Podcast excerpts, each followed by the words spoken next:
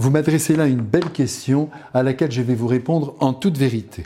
J'aimerais savoir si vous, en tant que prêtre, vous traversez des baisses de foi, des moments de doute, et comment vous arrivez à gérer cela, sachant que vous devez servir Dieu en permanence. Alors là, tout de suite, laissez-moi vous avouer, et je n'ai aucun mérite, que je n'ai jamais douté de l'existence de Dieu, du Christ et de Marie, actuellement vivant dans la gloire. Mais, sans attendre, j'ajoute que leur manière d'être présent à l'histoire de l'humanité et à chacune de nos vies, je ne la cerne pas. Il y a là un grand silence qui pèse sur le monde, notamment face au mal qui se répand et qui souvent me désarçonne, car on ne perçoit pas toujours l'action de Dieu en nous et autour de nous, et cela pourrait nous faire douter de sa présence. Mais moi, je ne veux pas douter. Vous m'avez entendu?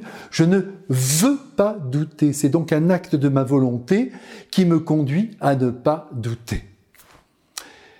Depuis mon enfance, et je pourrais ajouter plus précisément depuis la mort de ma mère, je sais que la vie offre à tout homme de se réjouir comme de pleurer. Je sais que je ne suis pas sur la terre pour toujours, que toute réussite est provisoire, que ma santé se délabrera, que tout bien-être peut s'estomper d'une minute à l'autre. Et alors? Et alors rien. C'est le lot bienheureux offert aux vivants que nous sommes. La souffrance, j'y reviens, ne perd pas ses plumes.